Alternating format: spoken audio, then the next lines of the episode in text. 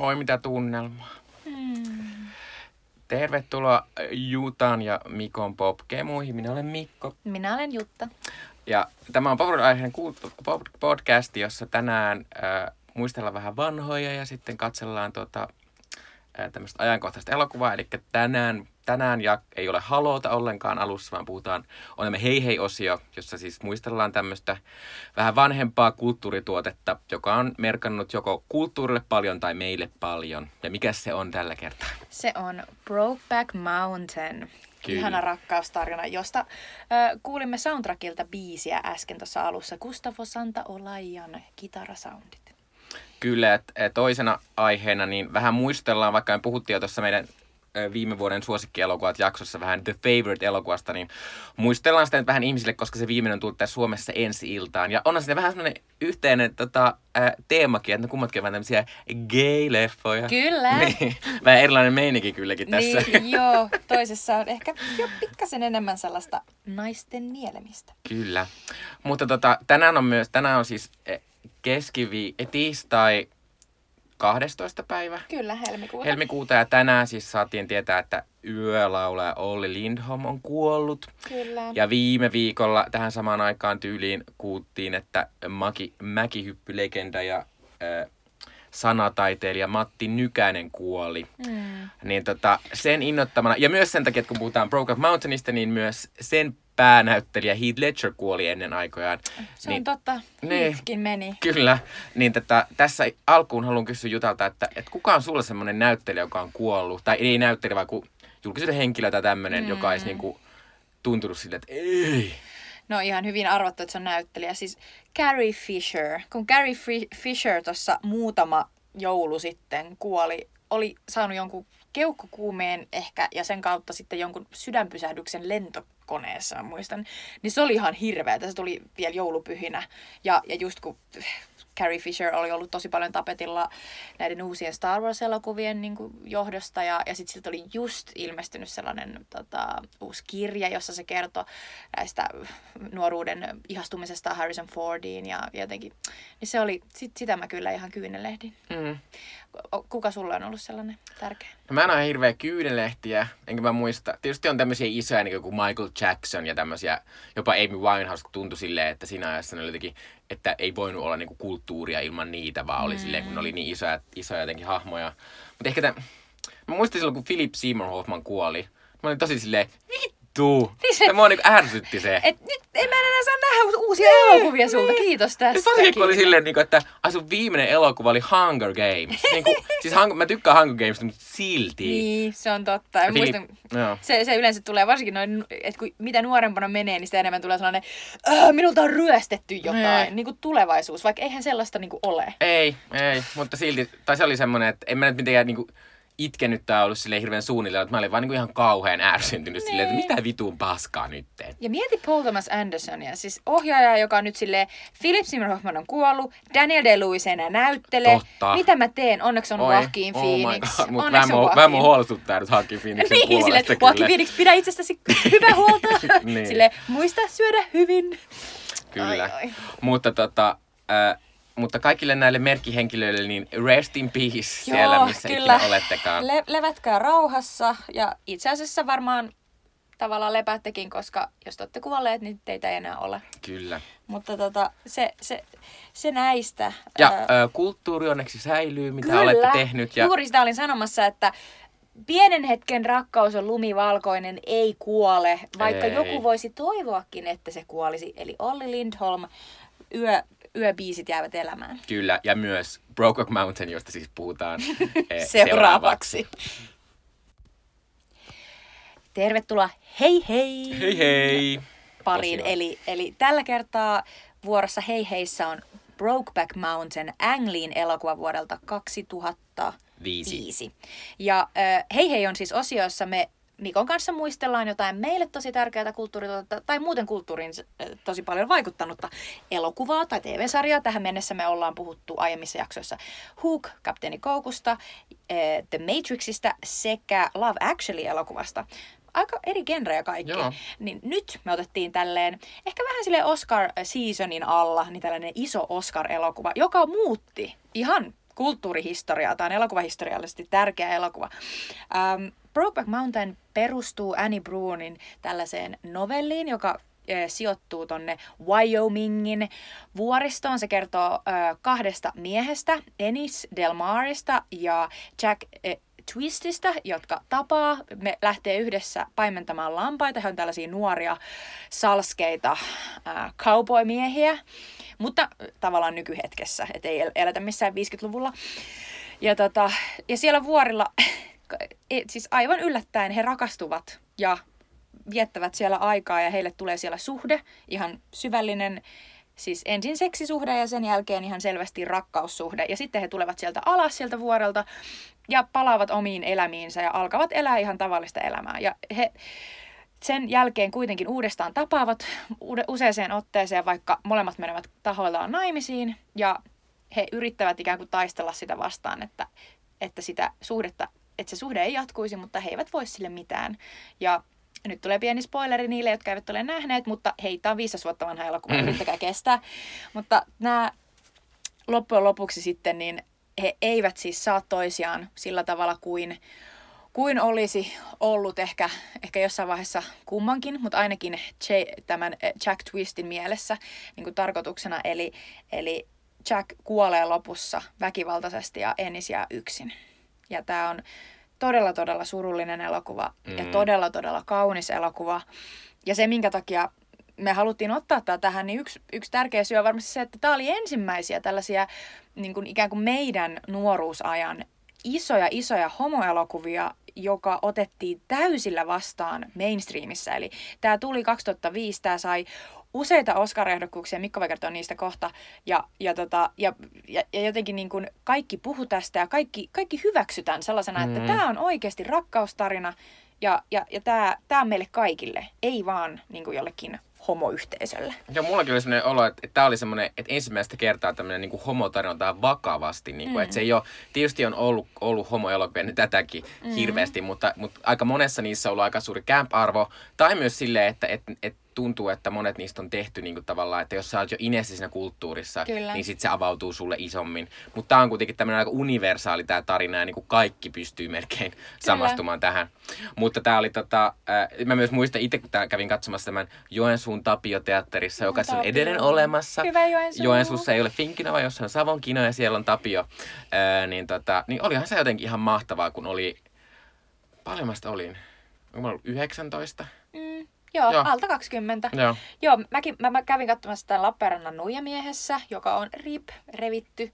Voi voi, sinne tuli Finkino ja näin poispäin. Mutta äh, mä kävin myöhemmin katsomassa tämän uudestaan sitten täällä Helsingissä, ihan pääkaupungissa, Maxim-teatterissa. Ja mä muistan, että siinä vaiheessa, kun mä tulin sieltä ulos ja mä näin, että sieltä leffateatterista tuli sellaisia pariskuntia, vanhempia pariskuntia, jossa oli nainen ja mies, ja oli ihan heteropariskuntia, ja he näyttivät siltä, että he ovat itkeneet, tai mm. he jopa itkivät ulos tullessa, niin mä tajusin, että tämä elokuva muuttaa jotain. Mm.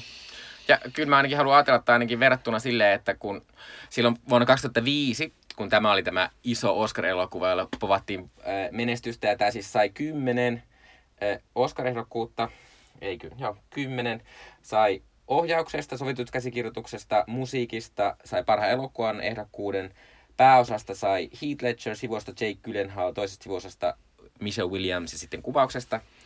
Ää, niin tota, ja sitten kuitenkin tämä pääpalkinto, kukaan näistä näyttelijöistä ei saanut Oscaria, ja tämä pääpalkintokin meni Crash-elokuvalle, joka oli vähän semmoinen, vähän, vähän sen vuoden tämmöinen Green Book, joka on semmoinen, että miten tämmöisiä elokuvia vielä tehdään. Mutta sitten tälle jotenkin jälkikäteen ajateltuna, niin se oli ehkä semmoinen, että akatemia ei ollut valmis vielä sille. Mm. Että nykyisin varmaan, tai miettii ihan pari, pari vuotta sitten Moonlight menesi tosi hyvin. Kyllä, ja kyllä. siinä käsitellään samoja teemoja. Ja vähän samalla tavallakin niin kuin tavallaan, että siinä, että tavallaan siinä kuvataan semmoista aika miehistä kulttuuria ja siellä sitä niin kuin homoseksuaalisuutta. Mm. Että tota... Ja sitten ikään kuin sitä sellaista tosi moniasteista, syvällistä herkkyyttä, Joo. jota näiden miesten niin kuin, persoonissa ja heidän välisessä suhteessa on. Ja sehän niin kuin tässä Brokeback Mountainissa uskon oli se, joka ikään kuin löitä läpi ihan kaikille. Eli tässä kuvattiin tosi, tosi kauniisti ja hienovireisesti kahden ihmisen välistä rakkaustarinaa, ne vaan sattuu olemaan miehiä. Mm ja, ja, tota, ja jotenkin se, se, se, kaikki tulee siinä niin kuin läpi ja sä et oikein voi sille mitään, että vaikka saisit muuten sille, niin kuin, että no, ei minua kiinnosta nämä hommojen hommat, niin silti sä saatat olla silleen, niin kuin, että mut voi ei, noin rakastaa toisiaan. Mm. Ja ehkä siinä näkyykin se tavallaan, että kun se oli vähän, niitä rakastuminen oli vähän semmoista, ei ne mahtanut sille mitään, eikä ne kumpikaan lähtenyt siihen, vaan se vaan tuli jostain ja sitten sille ekan sen aika ö, karun sen seksikokemuksen jälkeen. Mutta tämä oli siis siinä mielessä toisella tavalla hauskulttuurin juttu, että tämä oli sellainen tämmöinen vähän tämmöinen tähdentekijä elokuva, että mm-hmm. tässä siis neljää pää, tai siis kahta pääosaa ja sitten sivuosia esitti siis Heath Ledger, joka siis eh, kuoli siis tuossa 2008, mutta joka muun muassa tästä meni sitten eh, jokeriksi Batman-elokuvaan ja muutenkin eh, teki tämän jälkeen semmoista aika paljon vakavammin otettavaa Ja oli uraa. ollut ennen tätä niin kuin enemmän näissä teiniromanssielokuvissa, niin kuin Ten Things I Hate About You, joka on tietysti ihan klassikko, ja mm. nykyisin sitä arvostetaan enemmän kuin sinä aikana. Mm. Ja sitten eh, toista, eli, se, eli siis Heath Ledger esittää tätä Enisiä, ja sitten eh, Jackia esittää Jake Gyllenhaal, joka siis on nykyisinkin ihan, ihan tämmöinen tuottelias elokuvatähti, joka oli Omberin Donnie Darkosta mm. ehkä tunnetuin. Mutta nykyisin hän, hän, hän on vähän outo ura, kun hän on semmoinen, että hän selvästi, hänellä on tämmöinen indie-asia, mutta aina välillä tulee semmoisia juttuja, että nyt Jake Gyllenhaalille tehdään tämmöinen iso tähti, koska Kyllä. muistat, se oli semmoinen Prince of Persia-elokuva, jonka, jonka toi Mä en Disney voi unohtaa teki. sitä, Joo. koska se oli, se oli aivan uskomattoman kalkkuna. Joo, se oli, se oli. Mutta tavallaan siinä on niin, että Hollywoodilla on kova tahtoa se, että Jake kyllähän on pakko, koska, Kyllä. koska hän on jotenkin oikein näköinen siinä. Kyllä. Mutta tota, joo. Ja sitten, tota, ää, sitten naissivuosi, eli näiden miesten vaimoja esitti siis Michelle Williams, joka siis oli tähän mennessä näytellyt lähinnä Dawson Creek teinisarjassa. Tämä on niin älytöntä jotenkin ajatella, että on se aika, jolloin Michelle Williams oli lähinnä Dawson's Creekin Mm, Jenny. mm. Ja, ja nykyisin, jos ajattelee, niin Michelle Williams on ehdottomasti sukupolvensa äh, lahjakkaimpia, Joo. käytetyimpiä, siis tällaisia niin kuin, ta- taideelokuvien Mm. niin kuin, vakiokasvoja. Yhdessä Carrie Mulliganin kanssa Joo. varmasti niin kuin, parhaita näyttelijöitä. Joo, mutta tavallaan tästä jo näkee sen tavallaan, että, että tästä se tavallaan se sen, sen tyyppinen ura alkoi. Kyllä. Että ihmiset pystyy näkemään sen, koska tässä on siinä se sen roolissa Alma, hän esittää se Almaa, joka on Enisin vaimo, niin siinä on jo semmoista tiettyä semmoista, semmoista aika pienimuotoista semmoista Kyllä. taitoa, mikä hänellä on. Me voidaan palata siihen kohta. Se Joo. on, se on todella hieno roolisuoritus. Mutta sitten pitää vielä tälleen Anne Hathaway ö, tota, ystävän, ei kun fanina, niin Anne Hathaway siis esittää tässä sitten Jackin, Jakein ö, vaimoa. Ja Anne Hathawaysta on tullut myös erittäin kuuluisa, vaikka ennen tätä hän oli tunnettu lähinnä tämmöistä prinsessa päiväkirjat teinityttöelokuvista. Kyllä. Mm. Ja mä mietin just, että, että onko Anne Hathaway tavallaan jollain tasolla, jos ei puhuta Heath Ledgeristä, koska hän on kuollut, Mm. niin onko Anne Hathaway heistä kuitenkin niinku tunnetuin? On, on, Et, on. et hänestä on tullut niinku sellainen mainstreamein Mm. tähti, ja hän on viimeiseksi ollut siinä Ocean's 8 siinä tota naisversiossa. ja, r- ylivoimasti paras asia siinä koko niin mäkin olen elokuvassa. ymmärtänyt, go. Anne! Ja tota, mutta nyt hän on taas uudestaan, uudestaan menee niihin prinsessapäiväkirjoihin. Joo, niin. Jotenkin hauska asia. Tota, mutta siis, äm, Mutta sitten mä haluan vielä puhua tästä, Joo. että tämän ohjaaja on siis Ang Lee. Ang Joo. Lee ei ole, vaikka tämä teema sijoittuu tonne Amerikan keskilänteen, että on tosi tämmöinen, jotenkin monilla teemoilla alkaa Amerikkaa, niin Ang Lee ei ole amerikkalainen, vaan hän on taiwanlainen ohjaaja, joka siis äh, ennen Brokeback Mountainia äh, sai jo isoja menestyksiä englanninkielisessä elokuvasta. Hän teki talvimyrsky-elokuvan. jäämyrsky. Jäämyrsky, sori. Ei mitään. Tää, tää muistan siitä, että Ultrapraalla on tota, biisi Rubikin kuutio, jossa lauletaan, että jäämyrsky tuli ensin elokuviin. Wow.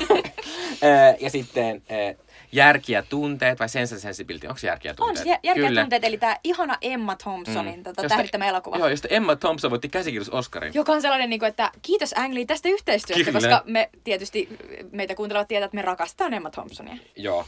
Ja, mutta mä en tiennyt, että se oli voittanut Oscarin siis ennen kuin mä googlettelin näitä asioita. Että mä Se on silleen, upea asia.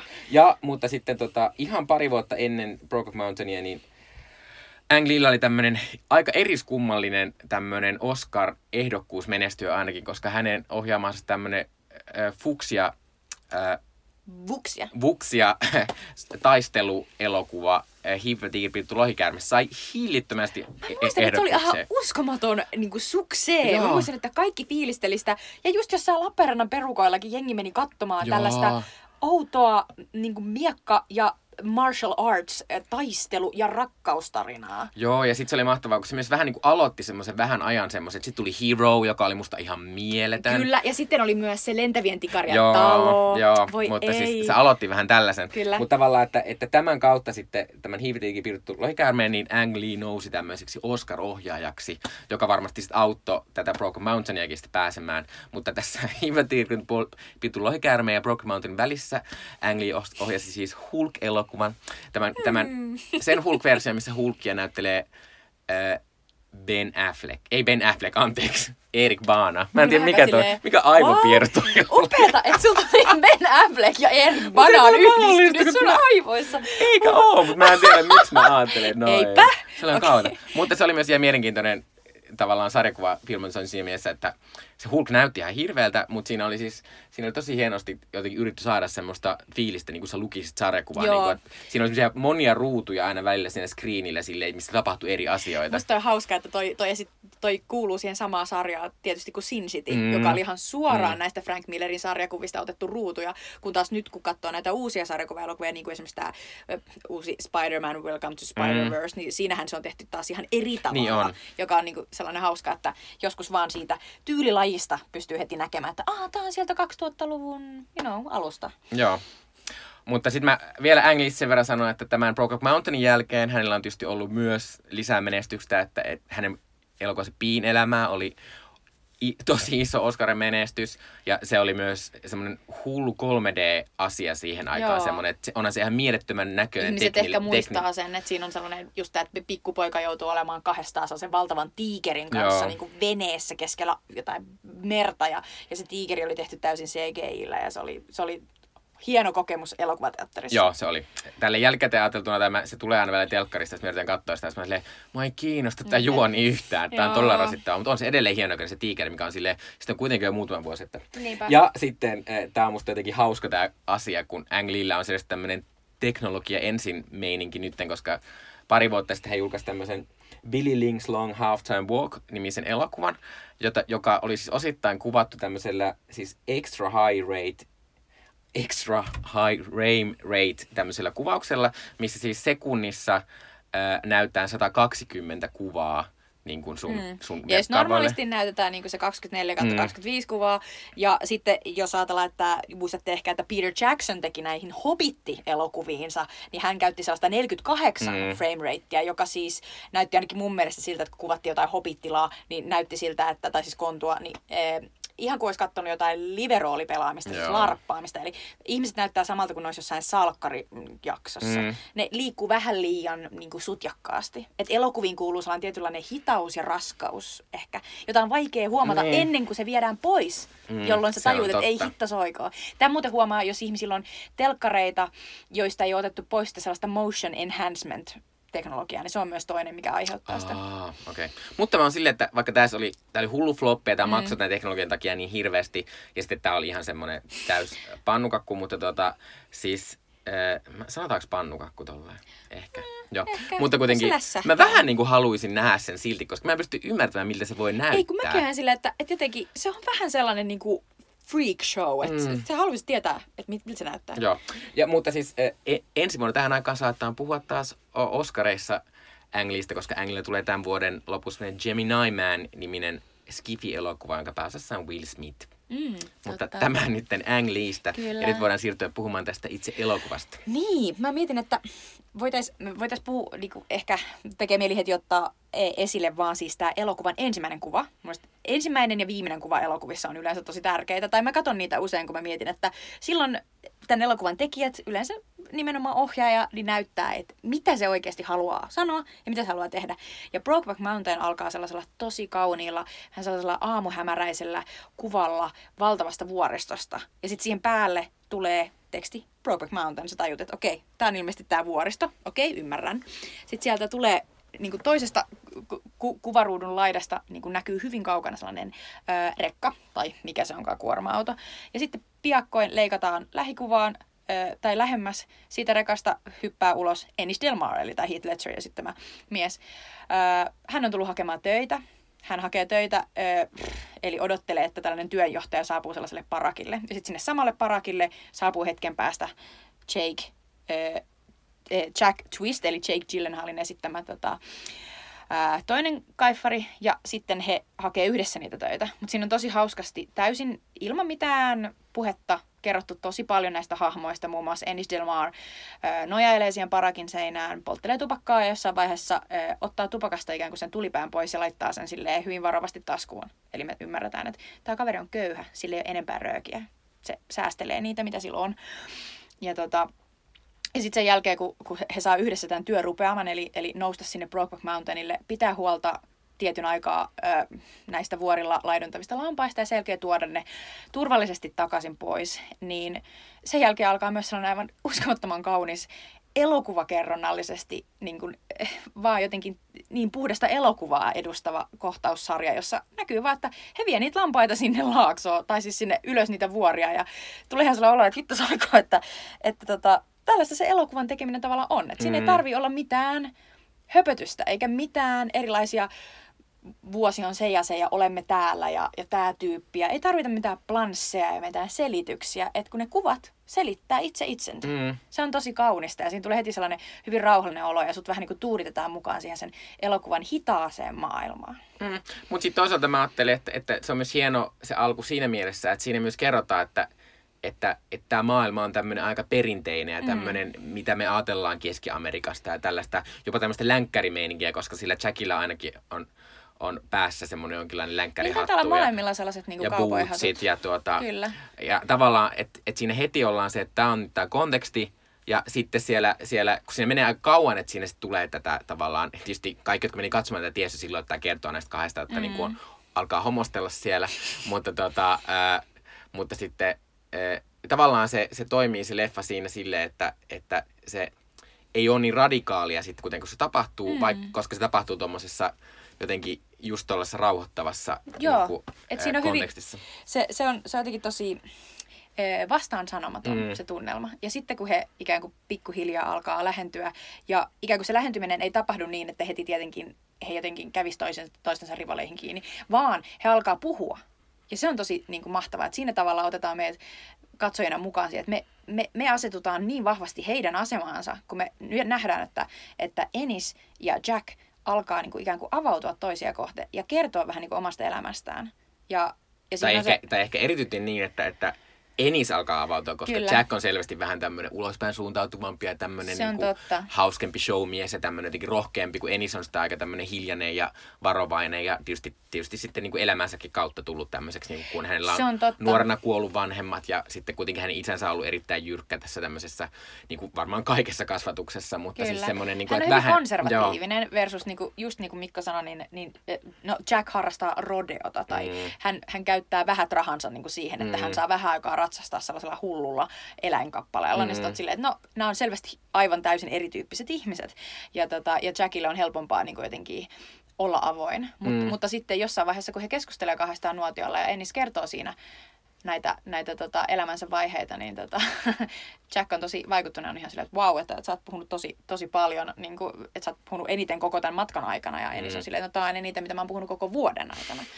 Joka, joka tietysti niin kuin, tu, tuo taas katsojat lähemmäs sitä, että, että näiden kahden välille on muodostumassa mm. joku tärkeä. Mutta siinä on myös hienosti jotenkin se, että, että tavallaan, että, että, että just kun se, siinä siis ta, että sen elokuvan aikana niin paljastaa sitä, että tavallaan, että Jakeillä on kuitenkin ollut, vaikka hän... Tämä hyvä, kun me ollaan sille, sen hahmon on Jack, niin, on niin esittää Jake sille, oh. Sillä Mutta... Jackillä, eli tällä Jake Gyllenhaalin hahmolla, niin sillä on ollut vähän ei välttämättä vapaan kasvatus, mutta hän on saanut olla kotona semmoinen, minkälainen hän on mm. halunnut. Mm. Ja hän on voinut kertoa kaikista hassustikin unelmistaan vanhemmille ja kaikille. Ja vanhemmat on saattanut nauraa, mutta niin. tapauksessa niin ne on olleet paikalla. Niin. Ja... Mutta sitten tuota, sit Enisin, Enisillä on ollut tosi tiukka kasvatus ja myös si- semmoinen, että että se kasvatuskin on varmaan jäänyt jossain vaiheessa vähän kesken, koska hänen vanhempansa tosiaan mm. oli kuollut Muistan, ja hänen sisarensa oli kasvattanut hänet. Siinä ja... on se kohtaus, missä, missä Enis kertoo nimenomaan, että, että hän oli lukiossa siihen asti, kunnes tota, avolava-kärryn joku vaihdelaatikko meni paskaksi. Mm. Joka on sellainen, että siihen se sitten loppui. Että... Mm. Mutta se on, tota, mutta se on, mutta se on tosi hieno se alku, se avautuminen. Ja sitten, sitten kun lopulta se vähän tämmöisen kaljotteluillan jälleen, tai mm. ei edes mm. kaljottelu, vaan jotain viinaa siellä vedetään. Joo, niin kuin, todellakin. Niin kuin Hard booze. Päätyy, päätyy sit siihen, että sitten siellä teltassa ää, seisoo, seisoo muukin kuin telttakeppi. Joo, kyllä, ja pitää vähän syljeskellä käteen. Kyllä. Mut, uh, se, kun, se on niin karu Se on karu. Se. Mutta tota, äh, mut, mut, niin ikään kuin sen jälkeen sitten, niin jotenkin tuntuu, se on, se on niin rankkaa, kun ne tulee alas sieltä mm. jotenkin. Että et, et se aika, minkä he viettää sitten niin yhdessä, äh, suhteessa siellä ylhäällä on tosi sellaista kaunista, vähän niin kuin pilven mm. päällä sellaista, että voi vitsi, että, että niin kuin jotenkin meillä on tällainen oma maailma ja, ja, ja se koko ajan tiedät, että voi, että nyt ne kohti joutuu lähtemään tuolta ja mitä sitten tapahtuu. Ja sitten se on, se on myös vähän, se, se on myös semmoista leikkisää ja semmoista on. jotenkin vähän semmoista rasavillimeininkiä, että Kyllä. täällä me ollaan luonnon keskellä kaksi äijää tälleen vaan. Niinpä, siinä on jotain sellaista, mitä kumpikaan ei ole niin kuin saanut mm. toteuttaa. No sitten kun he joutuu tulee alas sieltä, niin se ero on se on tosi, se on jo murskaava tässä vaiheessa. Ja, ja se, se, on niin, se on niin uskomaton se tilanne, missä, missä jotenkin kumpikin kattelee vähän silleen, niin kuin, että en tiedä mitä sanoa, enkä tiedä miten päin olla, mutta nähdään myöhemmin.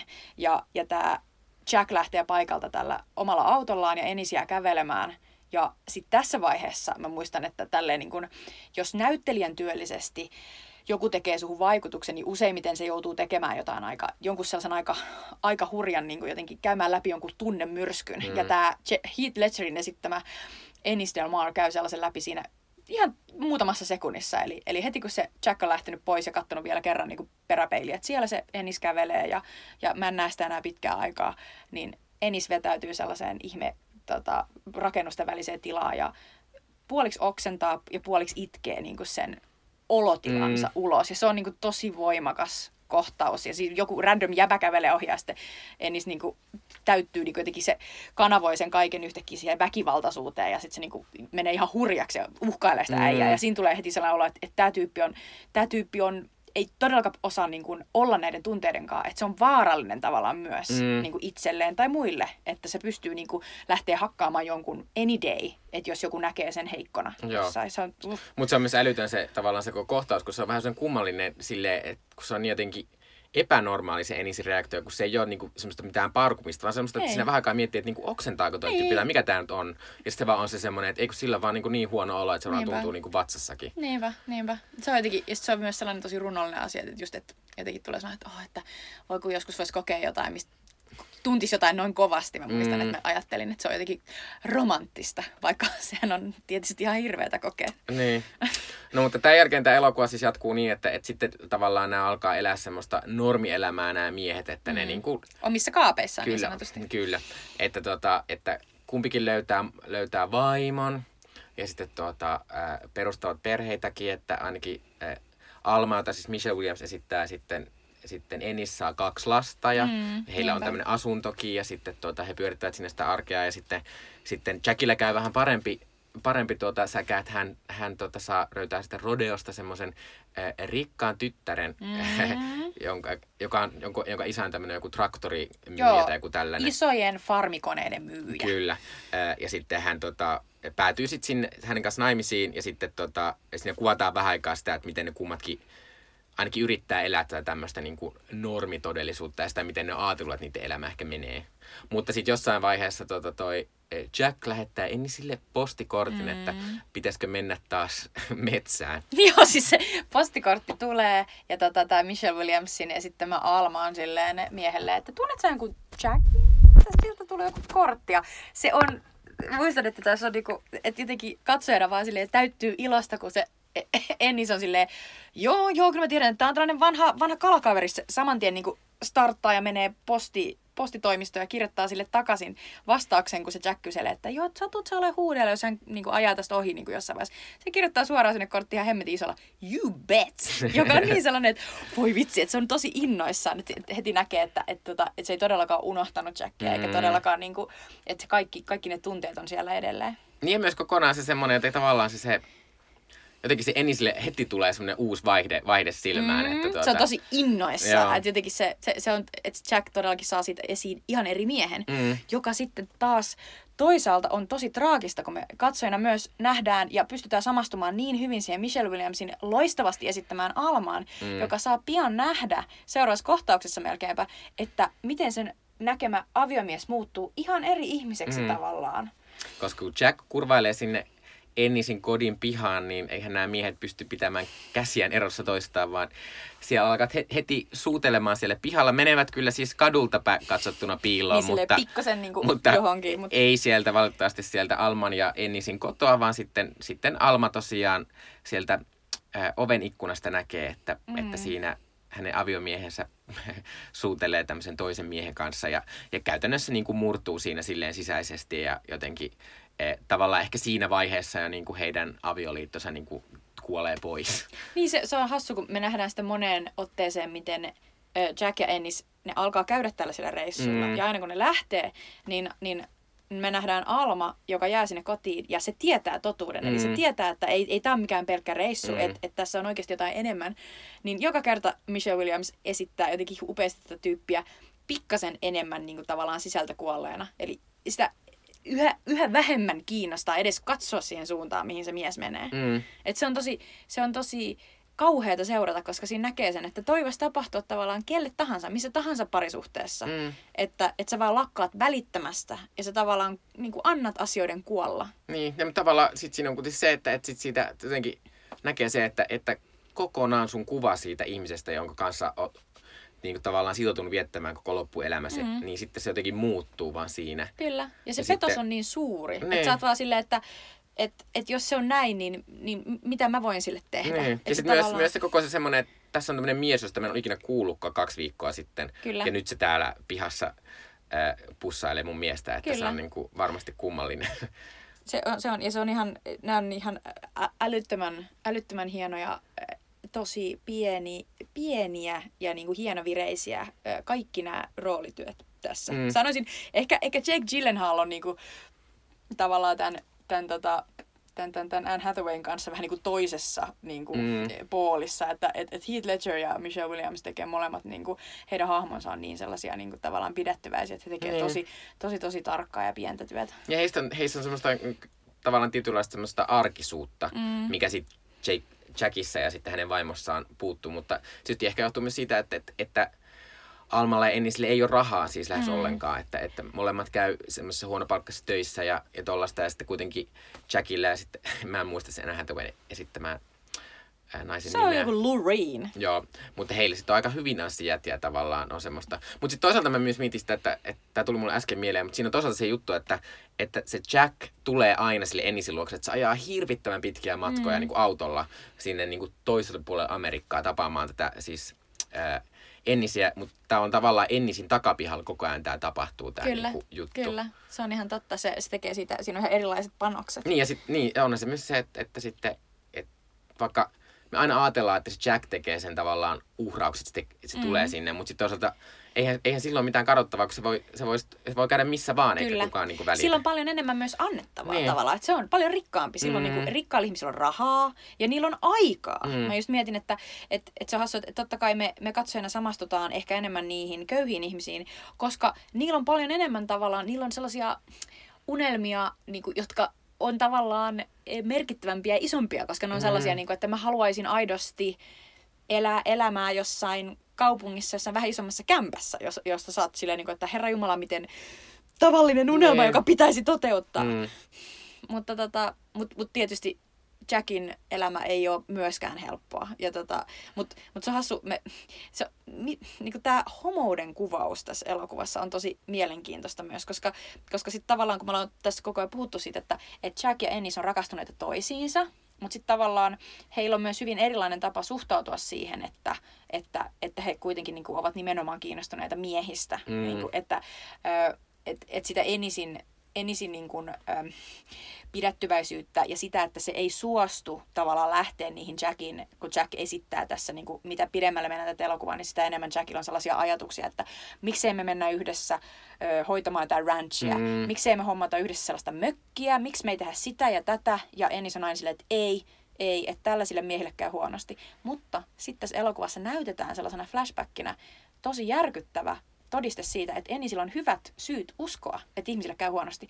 Eli hän on ollut yhdeksänvuotias, kun oma isä on vienyt katsomaan tällaista paikkakunnan homon niin kuin, kuollon paikkaa, missä on siis ihminen, joka on kidutettu ja tapettu sen takia, että, että hän on niin kuin ollut jonkun toisen miehen kanssa mm. yhdessä.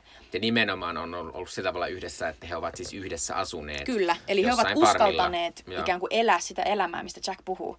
Ja, ja, tota, ja se on tosi, se on tosi rankka, siinä kuvataan ei niinkään sitä niin kuin, pahoinpideltyä miestä, vaan enemmän niin kuin sitä pikkupoikaa, mm. jota isä pitää niin kuin, hyvin vahvasti niin kuin sieltä kaulan takaa kiinni, että ei saa edes kääntää päätä pois. Mm.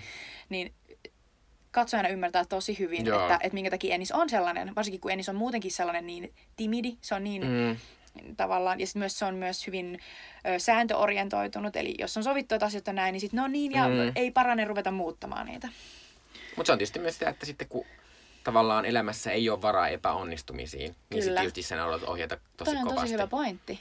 Mutta, mutta Jack on taas ihan erilainen. Joo, Jack on siis, ja Jackissa on tavallaan semmoista, semmoista jotenkin se on paljon modernimpi jotenkin tyyppinä.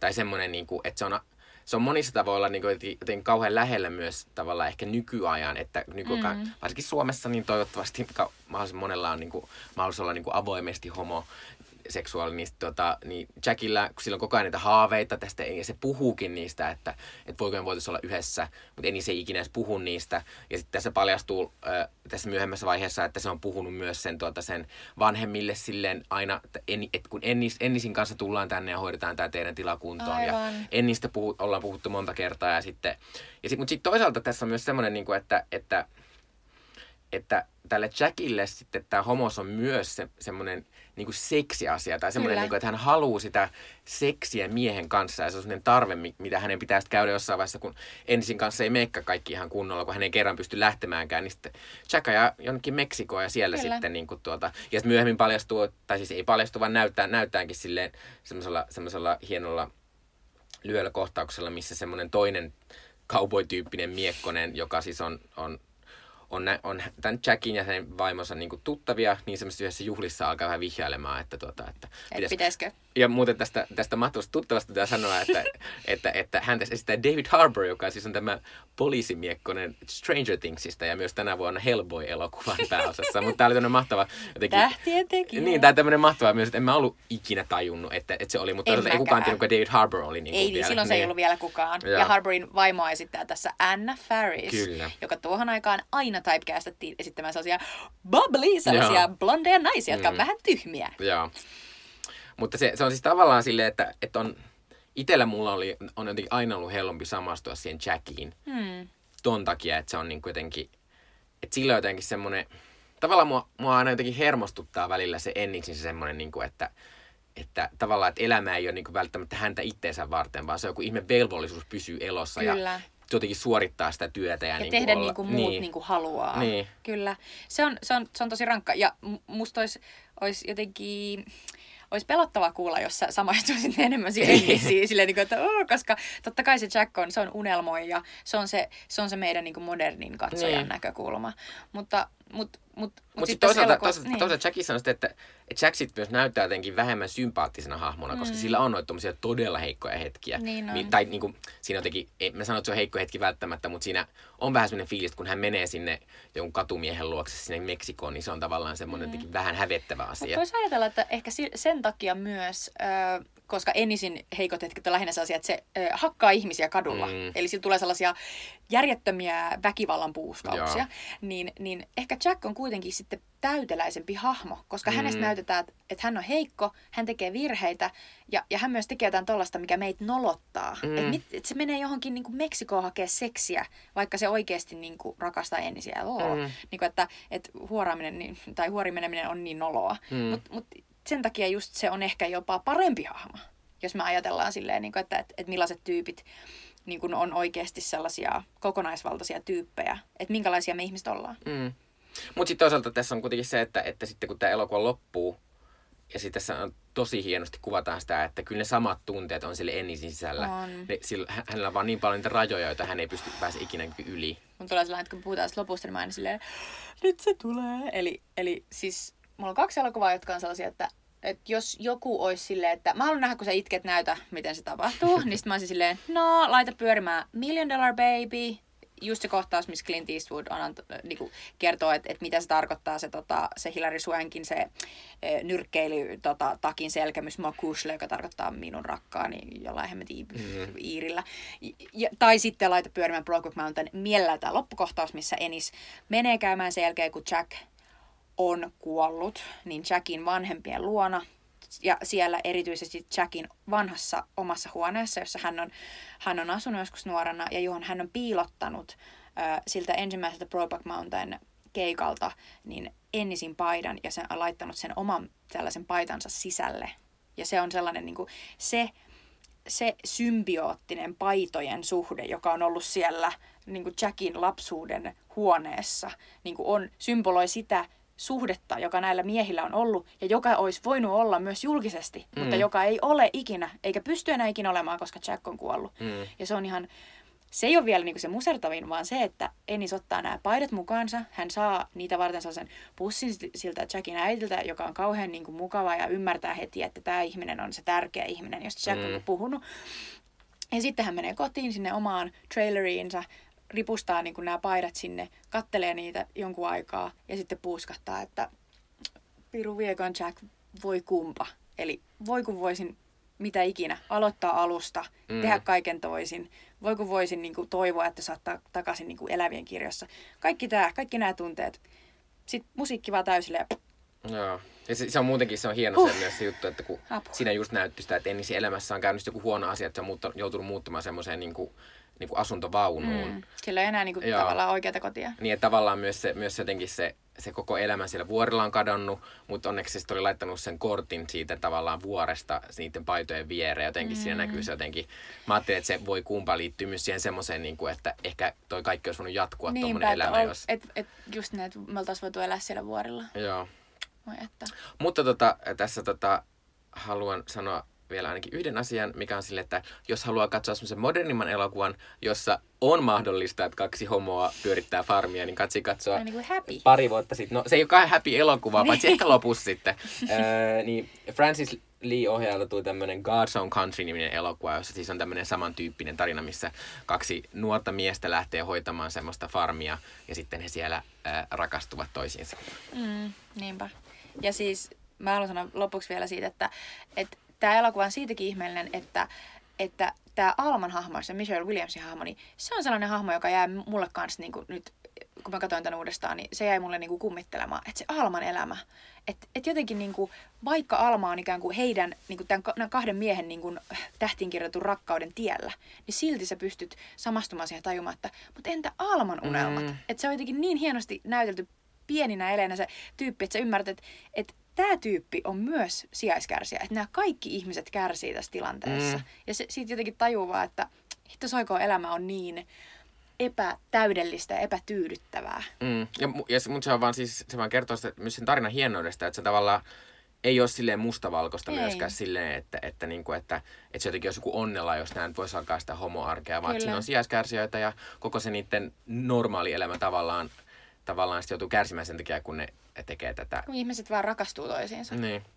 Ja, ja mulla oli myös silleen, että mulla jotenkin tämä olisi kuitenkin kummallisen sitten jotenkin teemoiltaan niin nykyaikainen elokuva, kun tässä käsitellään tosi tosi vahvasti monessa kohtauksessa semmoista niin kuin maskuliinisuutta mm-hmm. ja semmoista niin kuin, myös sitä semmoista, että mitä ne, niin kuin, ne ennakkäsitykset siitä, että millainen mies sun pitää olla, niin koko ajan jotenkin saat sut voimaan ja päin persettä. Niinpä. Niin sulla on tosi huono olo siitä, kun sä et pysty olla, etkä halukka periaatteessa olla, mutta siis jostain susta pitää käyttäytyä niin kuin joku semmoinen tietty kuva, minkä sä oot saanut Eli jossain. Eli toksinen maskuliinisuus. Kyllä. Tai kuten joku on sanonut, kapea miehisyys. Mm. No itse asiassa mm. on mun puoliso. Mutta anyway, tämä on tosi moderni tolla tavalla. Mm. Ja, niin kuin, ja toimii niin kuin edelleen sekä rakkaustarinana että tällaisena hienona maskuliinisuuden tarinana. Ja sellaisena hän tämä on tietysti sukua sille Moonlightille, mm. joka tosi hienosti käsittelee, Barry Jenkinsin elokuva käsittelee sitä, että millaista on olla musta mm. mies ja homomies. Mm. Ja, ja nyt hänen uusin elokuvansa If Beale Street Could Talk jatkaa suoraan tätä maskuliinisuuden ja musta maskuliinisuuden niin kuin, kuvailua.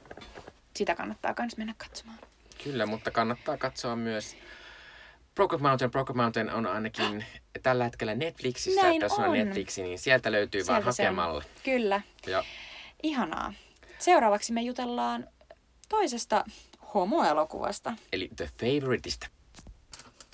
Eli äh, sitten puhutaan toisesta aiheesta. Ehkä puhutaan nyt vähän lyhyemmin, äh, koska puhusi, puhuimme tästä vähän aikaa Eli Jorkos Lanttimosin The Favorite-elokuvasta, joka viimein tuli tänne Suomeenkin viime viikolla. Mm-hmm. Ensi iltaan. Ja me siis Jutan kanssa nähtiin tämä jo joulukuussa tuolla Biorexissä, kun siellä järjestettiin tämmöinen joku rakkautta anarkiaa tämmöinen sydänkorjaamakin on joku Joo, ihana joku tämmöinen. Mutta olin erittäin Näytös. iloinen, että nähtiin tämä, koska, koska tämä oli niin mieletön elokuva. Ja kuten äh, silloin, kun puhuttiin vuoden parasta elokuvasta, niin tämä oli siis minun vi- viime vuoden lempielokuva. Jutallakin taisi olla kakkosena. Mm-hmm. Eli olimme kyllä aika innoissaan tästä elokuvasta. Tämä elokuva siis on tämmöinen äh, koominen epokkidraama, joka sijoittuu 1700-luvulle Englannin hoviin, jossa siis kuningatar Anne esittää Olivia Colman ja hän estää kilpailevaa kahta naista tämmöisiä kahta naista esittää Rachel Weisz, joka siis on tämän Olivia Colmanin kuningatar Annin tämmöinen vanha ystävä, ja sitten hänen tämän Rachel Weiszin esittämän hahmon nuorempi serkku, joka tulee tänne tänne hoviin töihin, niin häntä esittää Emma Stone, ja, ja, joka alkaa myös kilpailla tämän kuningattaren huomiosta. Juuri näin. Ja tota, tämä on, tää on monella tavalla aivan, aivan pähkähullu elokuva. Eli, eli jos, jos odotatte, että tämä on jonkinnäköinen sellainen tavallinen niin kuin, kuningatar draama tai epookki-elokuva, niin, niin tota, te, olette väärässä. Tämä elokuva on kertoo, tämä ensinnäkin näyttää nämä kaikki hahmonsa erittäin epämiellyttävät ärsyttävinä tyyppeinä. Tämä, on sellaista suurta, ää, tietysti hovissa on aina hirveästi tällaista hovi juonittelua ja mm. draamaa. Ja tässä on kyse siitä, että kaksi naista tietää, että jos, jos ne saa tota, jos ne pääsee tämän kuningattaren suosikiksi, niin heillä, heillä on loistava elämä edessä ja heistä pidetään huolta. Ja, ja niinpä he tota, vuorotellen niin kuin yrittää tehdä mahdollisimman paljon erilaisia seksuaalisia palveluksia mm. ja muita tälle kuningattarelle, joka on pikkasen pihalla omasta elämästään. Mutta, mutta muuten niin tämä on myös aivan uskomattoman hauskasti kerrottu ja tehty tämä elokuva. Tämä on, tämä on kuvattu tota, silleen hyvin suurellisesti ja niin kuin ikään kuin liiotellusti sellaisilla, usein sellaisilla kalansilmälinsseillä. Ja, tota, ja, ja, ja ihmisillä on aivan uskomattomia perukki- ja meikkihäkkyröitä päässään. Ja, ja, ja sitten toisaalta siinä on sellaisia kohtauksia, missä ihmiset on, ni, niitä on, ra, ne on raahautuneet hevosen perässä niin kuin pitkiä mm. matkoja ja, ja, ja, ja ne, on, ne on joutuneet niin kuin mutavellin niin kuin Ja maaneet sängyssä niin kuin sairauden takia. Niin kuin. Kyllä, ja tämä on hyvin tällainen ruumiillinen elokuvasta tihkuu kaikenlaisia eritteitä, mutta sitten samaan aikaan tämä on myös niin kuin aivan hulvattomasti leikattu. Eli mun mielestä lähes jokainen kohtaus tässä niin kuin päättyy pikkasen ennen kuin sä oot olettanut. Eli se, siinä on pieni sellainen alipaine koko ajan, mm. että aina kun tapahtuu jotain hauskaa, niin ihmiset nauraa, ha se on leikattu ja mm. seuraava kohtaus. Ja sä joudut koko ajan vähän sille huh, niin kuin hyppimään siinä sun tuolin niin kuin, ikään kuin päällä ja olemaan silleen, että no mitä seuraavaksi tapahtuu. Eli se on hyvin jännittävä, hyvin hauska elokuva, vaikka ollaankin staattisessa paikassa hovissa. Kyllä, ja tavallaan myös silleen, että että varsinkin tämä kuningatar Anne, jonka, joka siis on tässä tässä mua ärsyttää, mä en tässä puhunut. Tämä siis on saanut kymmenen Oscar-ehdokkuutta ja kaikki nämä kolme naisnäyttelijä, eli Olivia Colman, Emma Stone ja Rachel Weisz saavat ehdokkuuden, mutta sitten sivuosa-ehdokkuudet saivat Emma Stone ja Rachel Weisz, ja sitten mun mielestä se on ääliömäistä, koska tämä todella kertoo enemmän jomasta kummasta niistä, kuin siitä kuningattaresta tai Olivia Kolme esittää, joka sai siis pääosa niin, mä, mä, ehkä, jos pitäisi valita, niin mä laittaisin Rachel Weissin varmaan niin pääosa kategoriaan.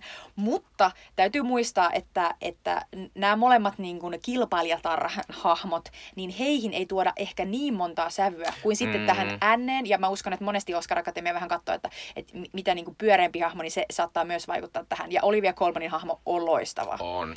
Siis, siis se on toisaalta, toisaalta niin kuin joissain kohtauksissa ihan erittäin surullinen hahmo, mutta joissain semmoinen aivan mielettömän, semmoinen teki vauvamainen, semmoinen iso, iso asia, jota niin kuin tämä Rachel Weissin hahmo pitää niin kuin kaitsea ympäriinsä. Ja sitten se koko ajan, tämä semmoinen mieletön, niin, se oli niin hauska se kohtaus, missä sille oli kokeiltu semmoista uutta meikkiä, ja sille kuningattarelle, ja sitten meni kysyttämään siltä Rachel Weissin hahmolta, että miltä mä näytän.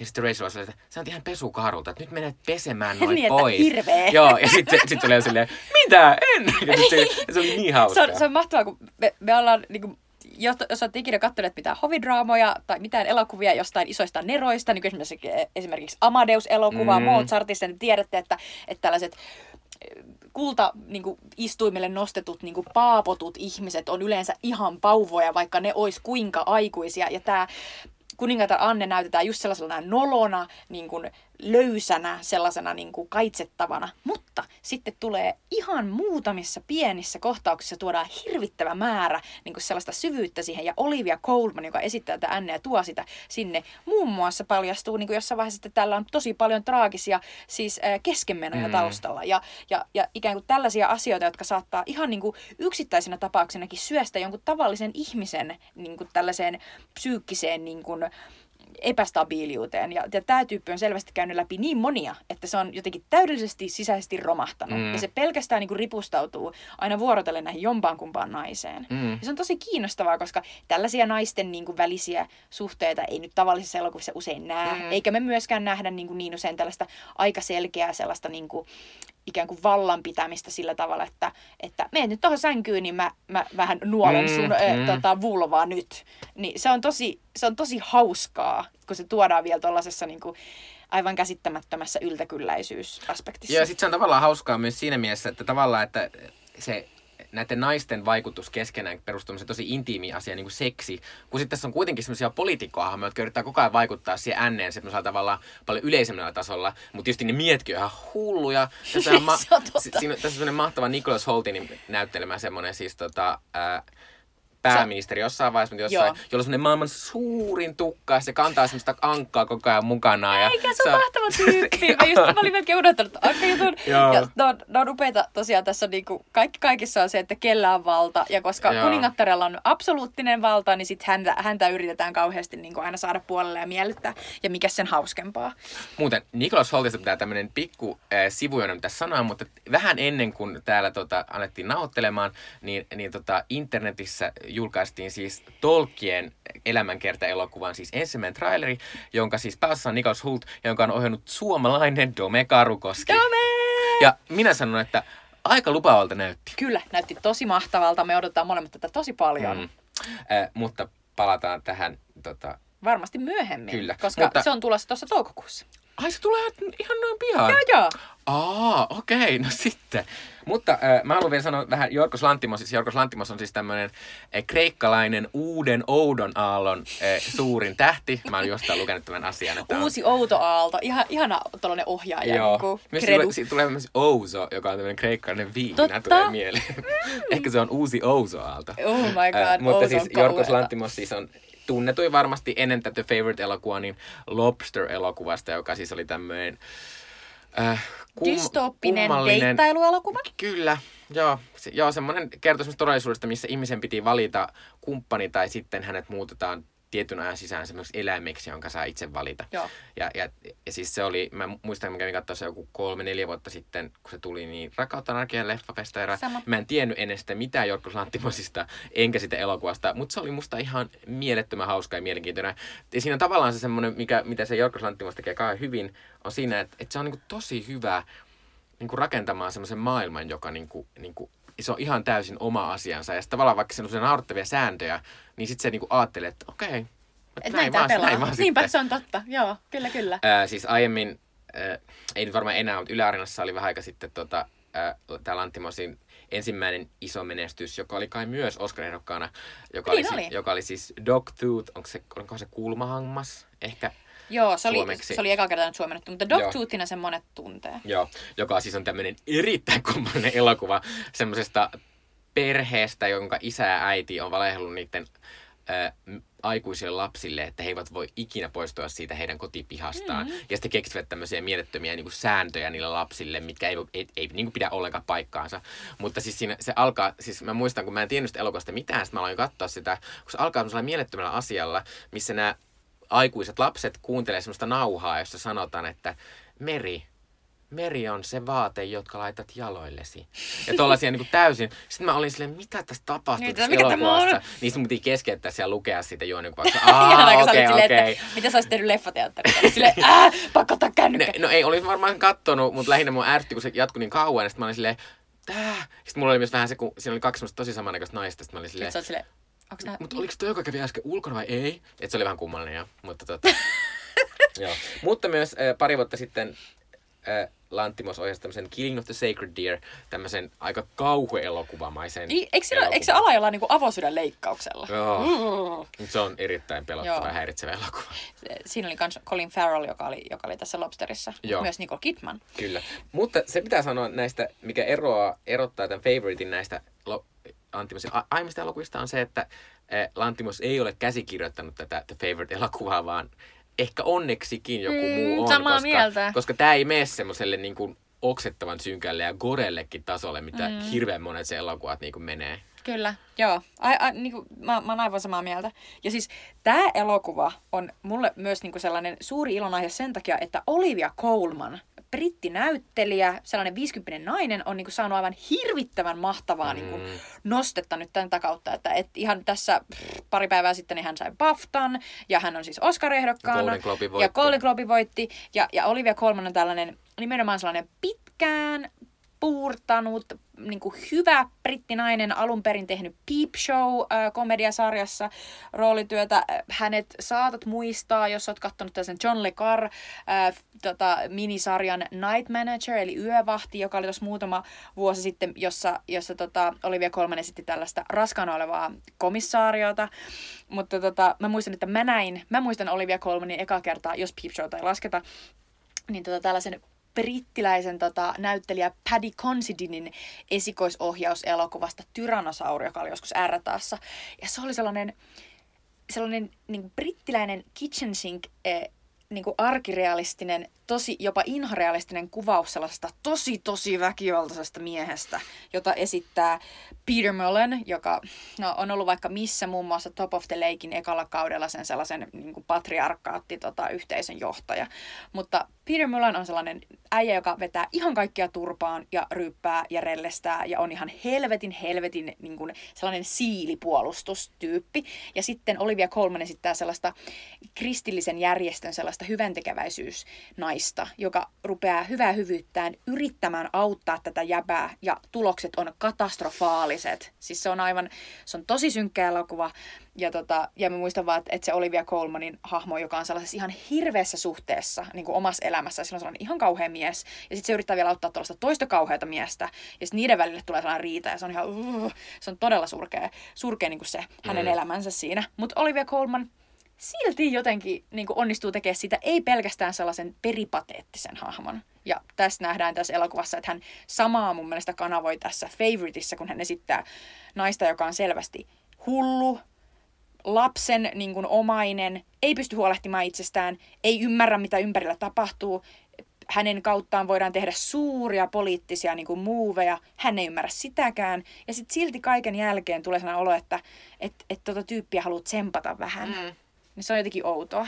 Niin ja sitten tavallaan se on hauskaa se, että elokuvan loppu, sit, en nyt halua mitään spoilata, mutta tavallaan siinä, siinä tulee sellainen olo, että et sit kuitenkin niin se, siinä on se tavallaan tietynlainen tämmöinen kuningatar-asia, että loppujen lopuksi kellään muulle ei ole mitään väliä, koska sä oot se, joka jää sinne. Kyllä. Ne, ne poliitikot vaihtuu, mutta sä jäät. Mistä tuli muuten mieleen, mm-hmm. että et tietysti... Erittäin olla, ollaan siis aiemmin sanottu tämän myös, mutta siis, siis Olivia Colman alkaa esittämään siis Crown-sarjassa kuningatar Elisabettia nyt kun äh, tämä siis Crown-sarja etenee niin, että että kun äh, edetään Foy? pidemmälle tämän Elisabetin elämässä, niin sitten tämä vaihtuu tämä näyttelijä. Nyt kun vanhenee tämä Elisabeth, niin tämä Claire Foyn tosiaan Mhm. mm-hmm. Ke- Olivia Colman nyt korvaa. Mutta äh, mun pitää sanoa vielä yksi asia on, että siis vaikka Rachel Weisz on tässä ihan mieletön ja si- Se se, näyttää niin niin, saatanan hienolta Se niissä niin- ratsastusjutuissa. Se on niin tyylikäs. Joo, mutta sitten mä oon silleen, niin että hyvä luoja, mä oon iloinen, että Emma Stone on tehnyt tämän elokuvan. Koska, Samaa mieltä. Koska tää on mahtavaa, kun Emma Stone siis oli viimeksi La La Landissa, josta hän voitti Oscarin tämmöisestä erittäin jotenkin ehkä sievistelevästä tämmöisestä niin kuin Aika sellainen- roolisuorituksesta. Niin, se on ihana se hahmo, ja siinä on myös sellaisia kohtauksia, jotka on sellaisia klassia Oscar-hetkeä. Eli esimerkiksi hän esittää näyttelijää, joka näyttelee Mm, itkemistä, joka on mm. sellainen Oscar time.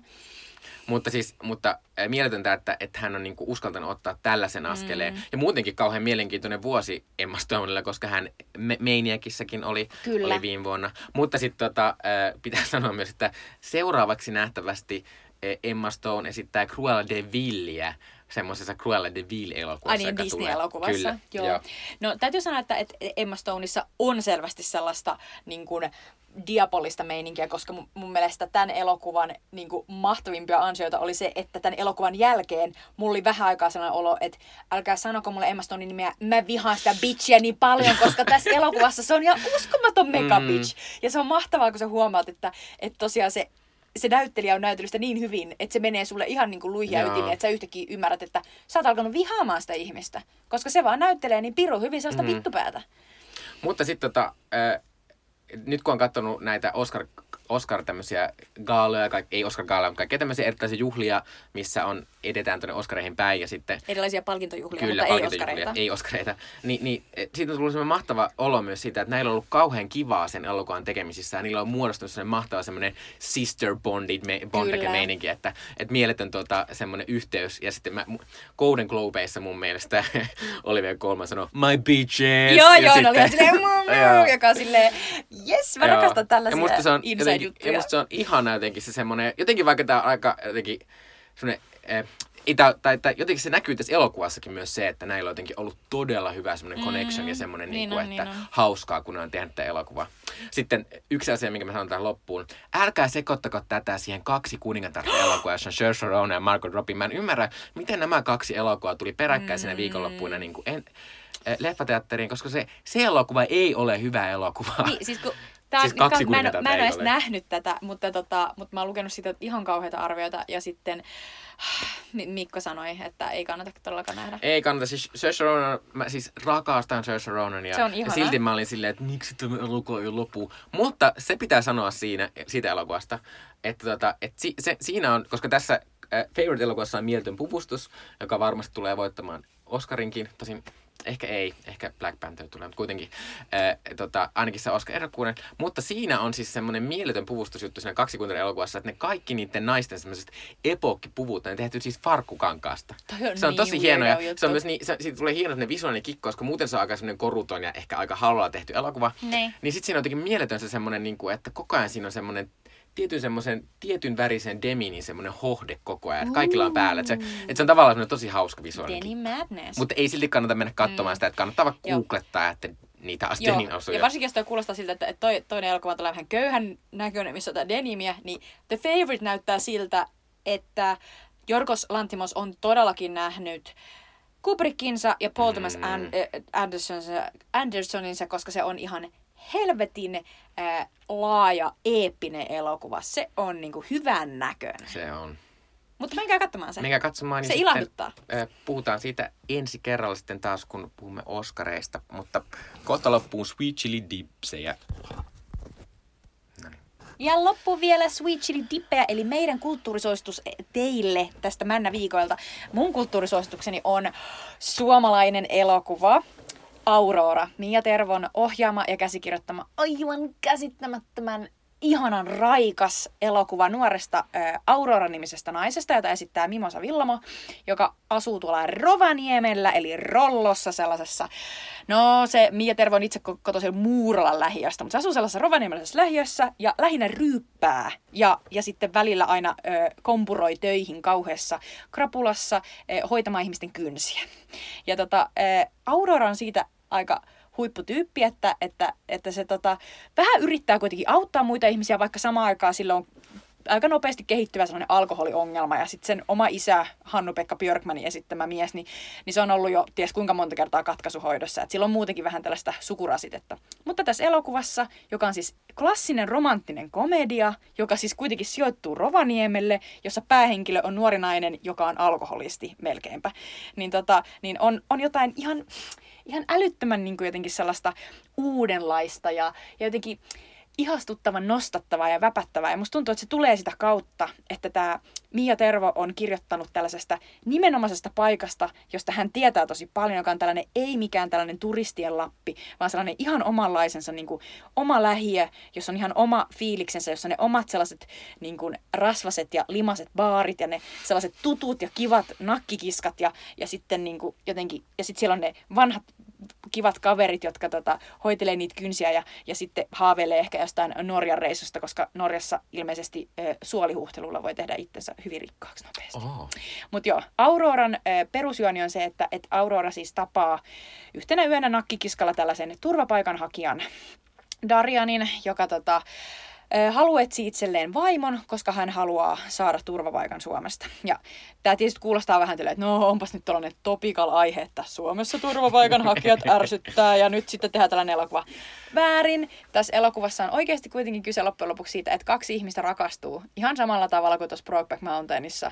Ja, ja nämä ihmiset hyvin pitkälle yrittää taistella sitä vastaan, että toi tyyppi ei todellakaan se, kenestä mä tykkään, ja ei, ei todellakaan mennä tuohon suuntaan. Ja sitten lopulta ää, ne ei pysty sille, ne ei voi sille mitään. Eli, eli se, sellaista on rakkaus. Mm. Ja se on mm. jotenkin tosi klassinen niin kuin romanttisen komedian tietysti juoni, eikä tässä mitenkään niin kuin rikota sitä kaavaa, mutta se kaikki tuntuu niin freesiltä, koska äh, hahmot on aivan upeasti kirjoitettu ja näyttelijät on ihan mahtavia.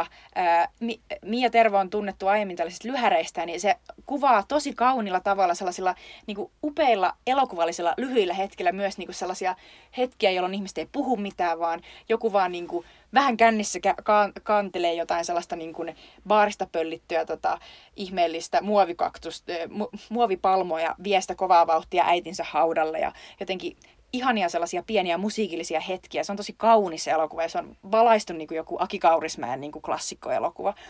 Ja sitten jotenkin, siinä on ihan mahtavia hahmoja. Mun lempari on sellainen Chike, Chike Oatven e- esittämä tota, suomalainen mies Juha, joka on siis oikeasti tota, ihan sellainen tavallinen suomalainen mies, mutta koska tota, näyttelijä sattuu olemaan tummaihoinen, niin sitten tota, siitä tulee ihan uskomattoman paljon huumoria, joka tulee ihan silleen tosi luontoisesti, että, että nimenomaan tämä niin kuin, suomalainen Juha on se tyyppi, joka yrittää kaikista eniten opettaa tälle turvapaikanhakija Darjanille, että miten Suomessa ollaan, ja Suomessa ollaan näin ja noin, ja ei todellakaan tehdä mitään, ei, ei mennä mitkään speedot jalassa saunaan ynnä muuta. Ja tota, ne on ihan älyttömän hauskoja ne hetket. Ja sitten toisekseen tässä ihan loistava sivuosa suoritus myös Miitta Sorvalilta, joka sitten sellaista upeata Liisa Mummoa, joka, tota, joka on Mimosa Villamon kaitsettava, jonka kanssa rypytetään ripsi, tai Karjalla piirakkaa ja sitten sen jälkeen lauletaan kaikenlaisia ripsipiirakkalauluja ja sitten lopulta kun käydään illalla nukkumaan, niin sanotaan, että ei hapsuja nennää. Oi, se on ihana tyyppi. Mutta siis käykää katsoa tämä elokuva. Tämä, tämä ei ole mikään tavallinen suomalainen elokuva. Tämä on siis ihan sellainen kansainvälinen mm. elokuva, joka, joka voisi olla ihan mistä tahansa tulla vaan.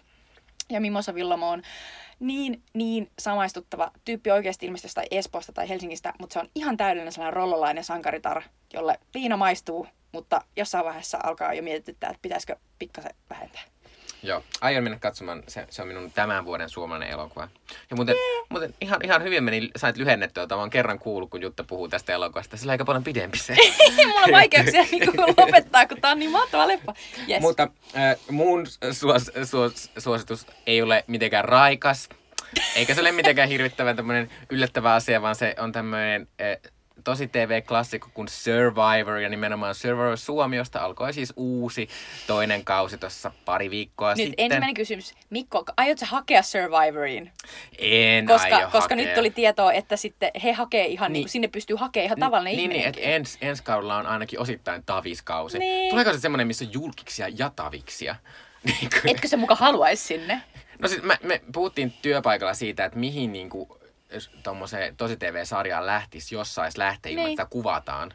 Aa. Niin sitten tuota, sit mä, mut kun, mut kun mä en, en mä haluaisi mennä tonne, se näyttää, vaikuttaa aika rasittavalta loppupeleissä. Okay. Mutta siis e, vaikka se vaikuttaa rasittavalta, niin se on mieletöntä viihdettä. siis mä en ymmärrä, tää on joku tämmönen niin mun, no, mä, mä, epä, mä epäilen, että mä suosittelin tätä joskus silloin sitä ekaa kautta. Niin, luultavasti teet, mutta Mut, Mutta siis tää on, tää on niin nostalginen asia, koska mä olin teinähän hullu uh, Survivor-fani ja katsoin sitä American Survivoria ihan silleen niin kuin mielettömän innossaan.